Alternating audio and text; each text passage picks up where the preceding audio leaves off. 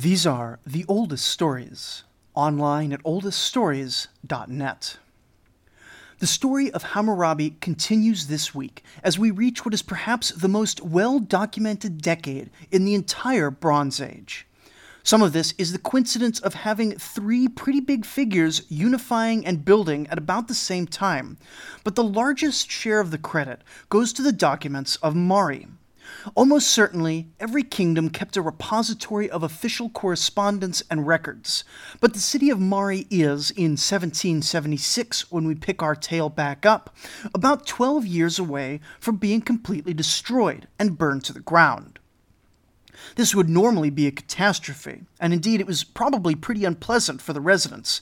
But those same fires had the fortunate side effect of baking and burying some 20,000 official records and letters from this period, preserving forever the words of the greatest and smallest men of the era, which is why I will be able to quote directly from the mouths of some of these people during this part of the story. And so we know even though we ended with Babylon and Eshnunna allied in an assault on Shamshi-Adad's territory, in conjunction with Yamhad and some minor tribal powers, there are also letters that were sent between the two sons of Shamshi-Adad, from Ishmi-Dagan, the diligent son in Assyria, to his less talented brother Yasma-Adad in Mari, that reads like this. The ruler of Eshnunna has mobilized all his troops, including palace dependents and free men. Camped at Upi, he multiplies the letters he sends to the ruler of Babylon, asking him to join forces and take the city of Mankisim. The Babylonian does not agree. This is going to be a constant feature of Hammurabi's diplomacy, refusing to assist his allies when he judges that it would strengthen them too much or require too much expense for himself. He and Shamshi-Adad can be as close as a single finger one day, then at war the next day, and friends again the following day, and the two seem to have had a pretty constant diplomatic intercourse throughout this period. Hammurabi sometimes asked to have Babylonian citizens who fled north to be repatriated to face justice in Babylonian courts, perhaps the oldest surviving extradition requests in history, though the tone of the letters suggests that the practice was well known before this time. Hammurabi even asked for Shamshi-Adad to copy and send him certain literary tablets in something of a royal interlibrary loan. And even when everyone in the world was at war with Shamshi-Adad, Hammurabi still agreed to help him in little matters, such as when a trade delegation from distant Dilmun, possibly the modern island of Bahrain, came under threat as Yamhad closed in on Mari, and Hammurabi received a request to take them in until it was safe for them to return to the Upper Mesopotamian kingdom to complete their trade mission. Of course, we know from our episode on Shamshi-Adad that circumstances would never at this point improve for the kingdom, and it's unclear what eventually became of the traitors. Which brings us to the summer of 1775, when Shamshi-Adad, the great conqueror of the north, passes away, leaving the throne to his older son Ishmi-Dagan. Ishmi-Dagan immediately loses Mari to Yamhad, who installs a fellow named Zimri Lim onto the throne, a young son of the dynasty who had ruled the city before Shamshi-Adad had conquered it. Ishmi-Dagan then loses a large number of his independent tribal supporters, who had been personally loyal to Shamshi-Adad and did not see the same charisma in his son much of the eastern mountain regions that Ishmi-Dagan had spent his time as prince subjugating revolted, and in the middle of the crisis he was unable to reclaim the lands. And so, in less than a year, the kingdom of Upper Mesopotamia had dissolved. Ishmi-Dagan had lost a father and a brother and two thirds of the empire, being left with pretty much nothing but the region of Assyria. This is the occasion for possibly the most famous comment from the archives of Mari in which Zimri Lim surveys the situation and states, No king is truly powerful on his own. Ten to fifteen kings follow Hammurabi of Babylon, Rim-Sin of Larsa, Ibal-Piel of Eshnunna, or Amot-Piel of Qatna, and twenty kings follow Yarim Lim of Yamhad. Kings here being a reference to the fact that even now, the city state, as the fundamental political entity, remained powerful in the imaginations of the great leaders of the age, and each great player had about the same number of cities and Amorite tribes large enough to be led by kings following them as vassals. Zimri Lim doesn't mention his own state, Mari, or his rival Ishmi Dagan in Assyria in this assessment, but they would be a short step below the rest of the kingdoms at this point. Many historians skip over this period of Hammurabi's history almost completely, since the most direct evidence shows him essentially sitting at home and not really bothering anyone. For sure, Hammurabi's own year names record nothing but construction and religious projects for these years, but outside this, he was clearly very active diplomatically. With the power vacuum following Shamshi-Adad's death in the north, tribal groups across Mesopotamia began to attack, and we see numerous small accounts of battles numbering in the hundreds of participants against independent towns, Hurrian raiders, and Amorite tribes. The big action in the years immediately following are among the two big winners of Shamshi-Adad's death, Mari and Eshnunna. Eshnunna wanted to go in for the kill and begins to campaign northwards into Assyrian territory, pressing hard on Ishmi Dagan. Hammurabi sees this and, to prevent his northeastern neighbor from growing too strong, sends five generals with a total of 6,000 fighting men, a sizable force for the time, as reinforcements to hold off the assault. Seeing this, the king of Eshnunna sends a letter to Zimri Lim requesting that he join in an alliance, which leaves the east and west powers of Mari and Eshnunna allied against the north and south powers of Babylon and Assyria with armies that could have easily reached 15 to 20,000 men on each side.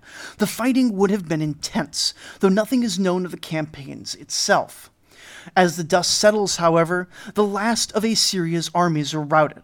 Eshnunna occupies the city of Ashur, and Ishmi Dagan, like his father before him, flees to the safety of his ally in Babylon. Eshnunna is territorially the big winner of this war, and sends a letter to Zimri Lim proposing a formal treaty to mark the border between their now neighboring states. Zimri Lim does not respond, and one can only assume that the proposed treaty was viewed as unfavorable to the western state. It's no issue right away, and Mari and Eshnunna both spend the next few years consolidating, while Babylon returns to its construction projects. But Eshnunna, now perhaps the largest power in the region, decided that now was its best shot at attaining Mesopotamian hegemony, the ultimate goal of every state in this period. At the beginning of campaign season in 1772, Eshnunna marches across from the Tigris to the Euphrates River into Babylonian held Rapiqum, and from there his men marched north, conquering every city up the Euphrates, getting most of the way to Mari, stopping only to send parts of his army home for the winter farming duties. With the coming of winter, Zimri Lim's increasingly desperate letters and the growing threat of Eshnunna convince Hammurabi to join with Mari, sending troops to garrison the capital itself. In the desert to the north, however, the chief of a village called Andarig defects to the Eshnunnans, opening up a second front in the war. This northern tribe, as a side note, are a group of Semitic Amorites called Benjaminites, and despite some research, it's unclear whether or not they're related to the later Israelite tribe of the same name. Zimri Lim was able to take Andarig back, but only by moving troops that were garrisoning an unruly region. The Beni Yamina tribe revolted once the troops were clear, and the Mariot troops had to be recalled from their new conquest to put it down, leaving Andarig as de facto independent. With the northern desert, a region that had been held by Shamshi-Adad's empire and was still in a power vacuum, no longer being fought over, the influential king of Kurda decided to throw in his lot with Babylon and allied with Hammurabi for protection from Eshnunnan encroachment. Babylon, meanwhile, was having some diplomatic difficulty with the beleaguered Zimri Lim, constantly bothering the Mariot king with what seemed like fairly minor points about some border towns. And seeing the general crisis in Mari, the five generals made a polite request to Zimri Lim if they could maybe go home now. Out of options and putting out fires all around his kingdom, Zimri Lim let them sail back down the Euphrates to Babylon. So much for Hammurabi's support in this war. People tend not to give Zimri Lim very much credit, since he begins his career as a puppet of Yamhad in the west, and after the conclusion of this war offers quite a lot of land and formal submission to the king of Eshnunna. But the fact that by 1770 he was able to put up enough resistance to retain about half his kingdom and force Eshnunna into a peace at all is definitely a point in his favor. Still, it's not a great outcome for Mari, and they're still fighting diplomatically about the southern border towns, including Hit, the spot favored by the gods for water trials described last episode. Zimri Lim finally gets sick of it and threatens to invite the Elamites over to help mediate, at which point Hammurabi goes silent on the issue. Now, the Elamites haven't shown up in our narrative since the fall of the Ur dynasty over 200 years ago. Honestly, our knowledge of what they were doing for the last 200 years is pretty poor, but we can guess that they were relatively weak in this intervening period. They showed up again in force around 1815, or some 30 years prior to Zimri Lim's threat, seemingly out of nowhere, with enough strength to conquer Larsa, and since then they've been sitting as a powerful threat looming over the fractured kingdoms of Mesopotamia. The next few years see very low level fighting undergirding furious diplomatic exchanges, and we find that when the contest is primarily on the diplomatic front, no one can match Hammurabi for guile. Promising anything at all and delivering on none of it, Hammurabi manages to secure Rapiqum and Hit from Eshnunna and Mari, and the North Syrian Amorites of Kurda, under their new king, who is coincidentally also named Hammurabi, bring themselves even deeper into Babylonian influence, with the specific goal of being able to conquer a chunk of Mari when the Babylonians attack from the south, a war that was widely expected to begin any day now.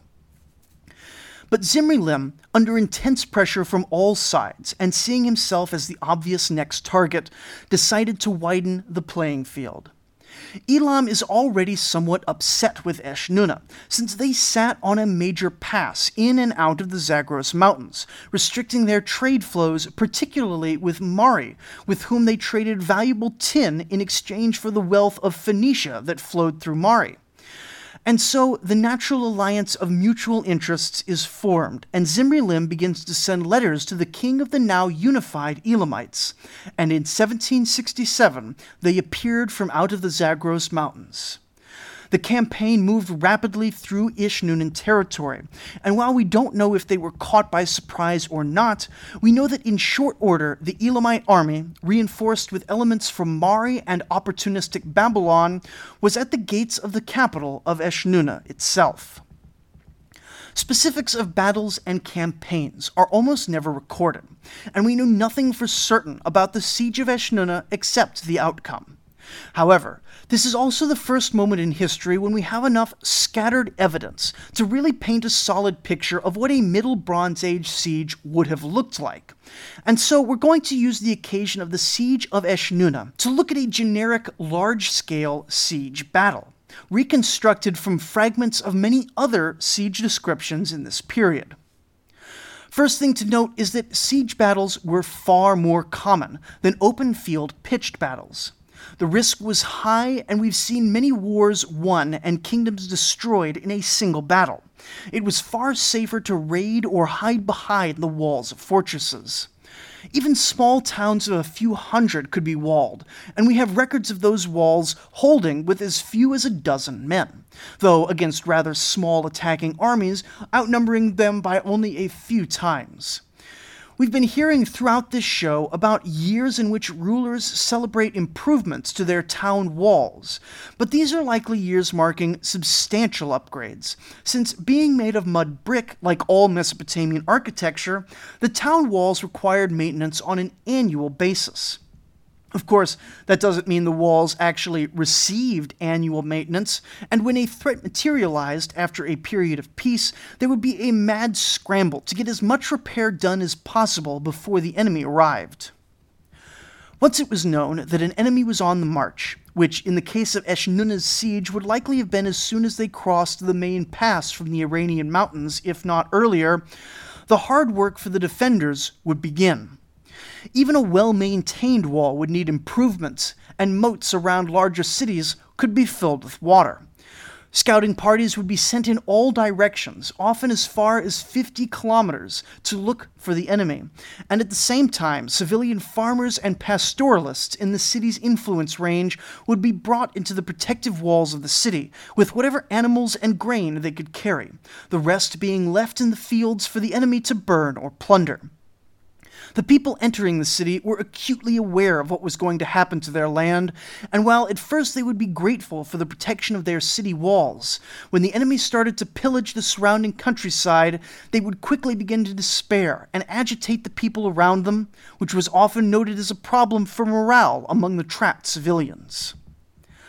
When one of the roving patrols, which walked day and night, spotted the enemy, it would send up a fire signal, which would be relayed to the other patrols with their own fire signals until it was visible from the city. This let the commanders know which direction the enemy was coming from and move the siege into the first phase. The best outcome for an attacker was to slip through these patrols, easy enough if it's a smaller town with fewer patrols out, and be upon the city before it has time to react, or possibly even shut its gates. And there were reports of towns being taken in a single day. More likely, however, in the case of larger cities and larger attacking armies, it would be difficult to take a city completely unaware. In this case, a besieging force would establish its camp, send out patrols along the perimeter of the city to block anyone from entering or exiting, and begin to settle in. In the first day or so, a messenger would be sent from the attackers demanding the surrender of the city, giving the defenders their first conundrum. You see, it has by now become standard practice for attackers to promise reduced pillaging on cities which surrender quickly, and as the siege goes on, additional messengers would be sent to again request the city's surrender. With each messenger that is refused, the attacker will promise more severe retributions should the city be conquered. And so, this first surrender demand, to submit and be let off with little or no damage, or to resist and risk plundering, was in many ways the most critical. Many cities, having spent the first day or two looking at the attacking army and comparing their own forces, would surrender at this point without a fight. Another option for the defenders was to sally out and have a battle out in the front of the city. This can sound like madness. Why would you give up the safety of your walls for a much more risky open battle? But there were many sound reasons for doing so. One example from the early dynastic period, when sallying appears to have been much more common, is the possibly somewhat historical tale of Gilgamesh of Ur and Aga of Kish, where Ur comes under siege not because King Gilgamesh is on the back foot, but because the Kishites have surprised Uruk and shown up at the gates far sooner than expected.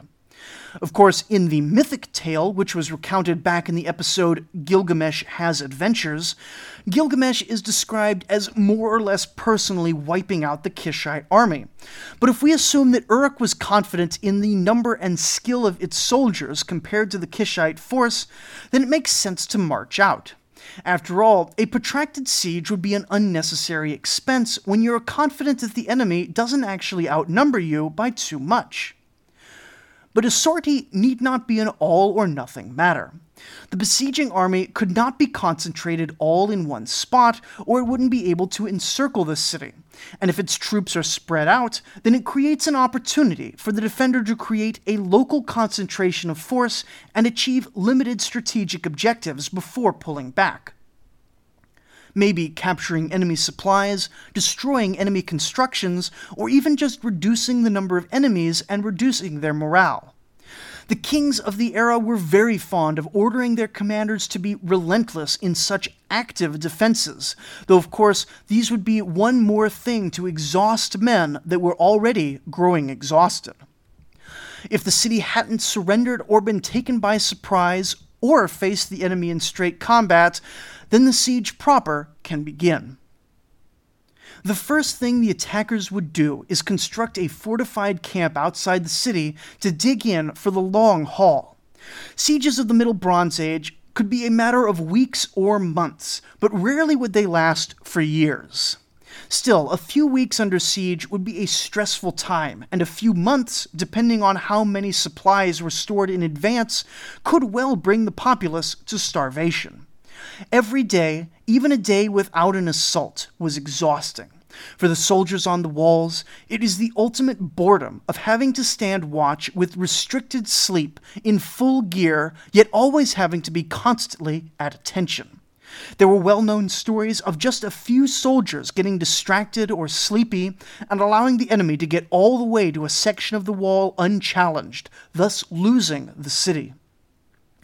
Within the town, rations of grain would be handed out, but in small amounts to allow the city to last as long as possible. The civilians may not be standing watch all day, but many of them would be just as sleepless from worry and exhausted from navigating through the overcrowded city each day. And this fear could well be stoked by agents of the enemy, sent into the town in advance before the gates were closed, with the specific goal of inciting unrest in the town, or, as food ran out, the people were fully capable of revolting on their own initiative, deciding that surrender is to be preferred over starvation. I don't know of any siege in this period that would get as bad as some of the Chinese or European medieval sieges in which people are reduced to cannibalism, since the Mesopotamians seem to have generally given up well before that point, either the city deciding it had suffered enough, or the invading army deciding that it didn't have enough men to complete their assault. The aforementioned agents, by the way, were very common in this period, and probably for centuries before. Hammurabi and Zimri Lim of Mari both are well known to have sent spies absolutely everywhere, both for information gathering and for sabotage. A disloyal man within a settlement could, as mentioned, cause panic or despair. He could inspect the troops and walls and indicate to the attackers where weak spots might be. He could set fire to food stores, or in some cases, even get a gate open. The value of a sneak attack was well known by everyone, and no competent commander seems to have passed up the chance to get an easy win through trickery. The other side of this coin, then, is constant, tireless vigilance from the defenders, which was demanded universally throughout military life. Discipline for laxity, distraction, or allowing your exhaustion to catch up with you was harsh, as it has been in many militaries throughout history. As the siege wears on, the attackers will continue to send surrender demands and small assaults to test the walls and exhaust the defenders. The defenders, in turn, will continue to watch and starve and maybe make small assaults, and also send letters to anyone who will listen.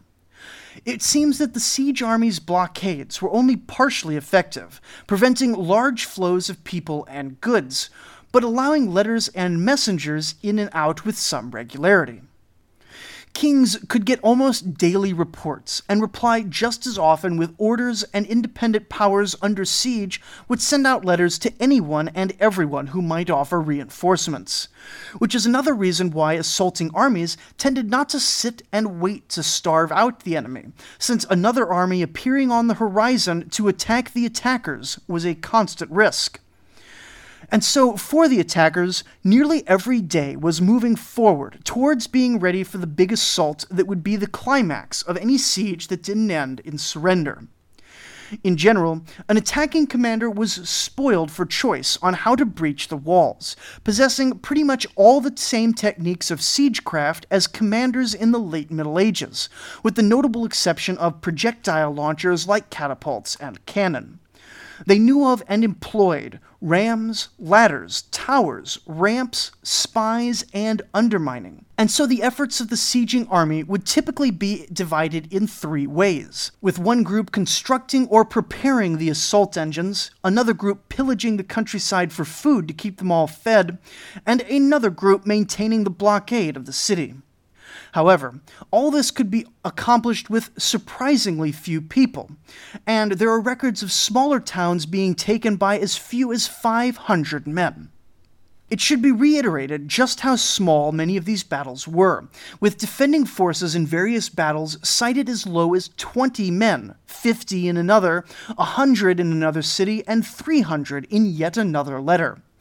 It's speculated, though not certain, that these represent the professional garrison troops, which may have been supplemented by a town's militia.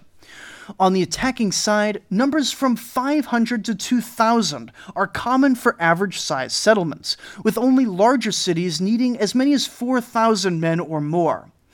Of course, the siege of Eshnunna would have been massive, easily a few thousand defenders facing 10,000 or more attackers, but this was about as big as armies could get.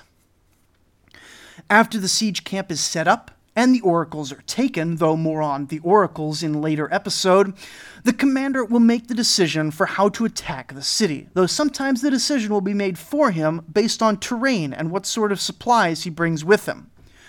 The simplest are ladders, simple constructions of wood and reed lashed together. Ladders could be constructed by the smallest armies or transported by boat in large quantities. Simple, portable, and easy to use, ladders seem to have been at least somewhat involved in nearly every assault, whether as a side dish or the main course. However, while smaller settlements naturally tended to have smaller walls, larger cities could easily build walls too high for any normal ladder. And of course, a simple ladder being carried by a group of men offers no protection from incoming arrows, javelins, and rocks, and was risky on its own. For the larger cities, scaling walls required siege towers. These don't seem to have had all the sophistication of later classical era and medieval era towers, which would literally be towers of wood on wheels, but were instead reinforced ladders with a front and side walls of woven reed and maybe a small roof. We don't actually know for certain what they looked like, since no art or examples have survived to this day, but they are well attested in writing. And we even have a fascinating mathematical exercise in which a scribal student was asked to perform the math to figure out how big a siege ramp, tower, and ladders should be for a 22 meter high wall siege towers seem to have capped out at around 5 to 6 meters, which may be taller than unsupported ladders, but was still only sufficient by itself for a medium sized settlement. For the largest cities, the most common and to my mind the most frightening of assault methods is the siege ramp. Literally, the attackers would begin a distance away from the wall, building a mound of dirt which would slowly, slowly rise and approach the wall as an earthen ramp. This was the slowest and most labor intensive of methods, but if successfully completed, it could completely negate the wall and the defender's advantage. So terrifying was the inevitable doom that a ramp represented that many cities would surrender while it was only half finished, their resistance broken just from seeing the enemy's determination. But of course, just because it was effective doesn't mean it was easy. Soldiers and civilian laborers worked on all siege construction projects in tandem, but with a ramp, even more laborers would be required, and more soldiers would need to be detailed to stand with their shields to guard the workers, since even at the start of the project, they would be constantly pelted by increasingly desperate defenders. A ramp under construction was also a prime target for sorties and nighttime raids. On the largest walls, like in the city of Eshnunna, capital of a sizable kingdom, ramps, towers, and ladders would be used in conjunction, such as in the aforementioned math homework.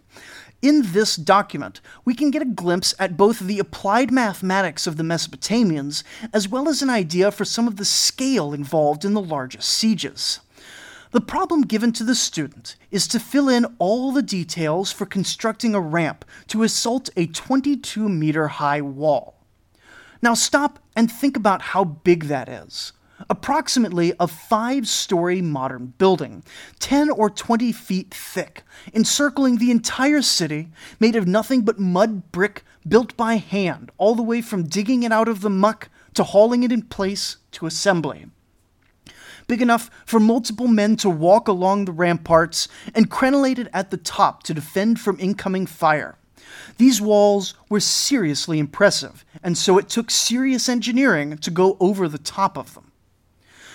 In the math problem, the ramp reaches maximum height at only 18 meters, or 4 short from the top of the wall, and gets that high at 48 meters away from the wall, meaning that there's still half a football field of length to fill in as a flat run. Then wooden planks would be laid down and the siege towers wheeled up to cover the remaining 4 meters. Why not just build the ramp all the way to the level of the wall, you might ask? And the answer is we aren't completely sure why not, though certainly it could be to discourage the enemy from making a countercharge on your own ramp while it's nearly completed. Anyway, the math problem continues on to find the volume of dirt needed for this massive ramp construction 18 meters high, a good 240 meters long in total, and 36 meters wide. My own quick math, using a calculator of course, I'm not an ancient Sumerian scribe, tells me that this is just short of 100,000 cubic meters of dirt. That's about the same volume as a small modern container ship. Imagine filling one of those by hand with nothing but a copper shovel, while other people are shooting at you non-stop. Now imagine being part of a crew of 10,000, completing this in only five days. That's the ultimate solution to the labor input needed section of the math homework, though of course realities on the ground would add to that. Still, a ramp assault lasting only seven days was reported by Ishme-Dagan to his father Shamshi-Adad in a similar circumstance, and generally speaking, even the largest of ramps managed to get finished in two or three weeks. For armies that didn't have the labor to build a full ramp or didn't want to risk climbing ladders, battering rams were common enough in large kingdoms. I say in large kingdoms because a ramp is a giant piece of wood, the core of a massive tree, possibly with a copper or bronze shell on the front for durability. Many independent kings simply wouldn't have access to large pieces of wood due to the lack of forests in the region, and even large kingdoms would have to bring their few rams with them to siege if they ever wanted to use it. It wasn't something that could just be assembled on site like the other options. However, a ram under a mobile housing, or even just protected by shield bearers, could pound on the typically wooden gates, or could be rolled up a ramp to collapse a wall segment and allow the attackers to advance the rest of the way up a hill of rubble rather than ladders. Still, even though the gates of a great city would be made of wood, that doesn't mean they would be knocked down easily often reaching six meters high. These barriers would be made of thick cedar, imported at great expense from modern day Lebanon, and would be a huge point of civic pride, typically dedicated to the city's patron deity. If you will recall, back in the Epic of Gilgamesh, some thousand years previously, the big prize from Gilgamesh's defeat of the Humbaba monster was a massive cedar door to install onto a temple. Indeed, it's possible that these doors would have been seen as such a prize that a defender would prefer to capture it intact rather than knocking it down in some instances. The last option, undermining, was used when siege engines couldn't be constructed for whatever reason. One option that was apparently known about, though rarely used, was to dig a hole in the ground just outside of the enemy's arrow range, then tunnel underneath the earth until reaching the walls, at which point you could collapse the tunnel and bring down a section of the wall. This was safe, but slow and laborious, and the local geology would only sometimes cooperate, especially when the water table was very high. More common was to simply dig into the wall itself. I was just telling you about how amazing and impressive these walls were, but ultimately they were all made of mud brick. Copper tools can dig through mud brick, either making a tunnel or collapsing a whole wall segment, and it's a job that literally anyone can do. It requires none of the scarce and expensive wood of other engines and takes fewer people than a massive ramp. The downsides of this, however, are pretty obvious when you consider that the defenders are generally uninterested in letting attackers get to the wall unmolested, and it seems to have been a less favored tactic. If the defenders haven't been able to dislodge the attackers from their camp, haven't been able to stop the siege construction, and haven't received reinforcements, then this brings us to the climax of the siege. The actual battle would have been a bloody slaughter. The defense of the walls would have been highly dependent on the defenders' morale, battered by sleeplessness and hunger. A letter from the city of Shehna reports that the city commander, quote, said to the herald, Get the troops up to the wall to defend against the coming assault. But one of the officers, Ushatashni El, rose and said, My troopers will not go on the wall. The herald said, My commander sent me with these orders, and Ushatashni El acted maliciously and shoved the herald. Outright mutiny was far from uncommon when the decisive hour approached, and recall that it was in exactly this sort of situation that Sargon of Akkad, the son of a gardener, led a revolt in besieged Kish, murdering the old king and cooperating with the besiegers to surrender the city as he took the throne for himself. On the other hand, there were also men who went to the last with total dedication to their king, their city, and their god. Should the attackers be repulsed on the walls, they would typically try a few more times before giving up. But once the wall was taken or breached, it was over for the city.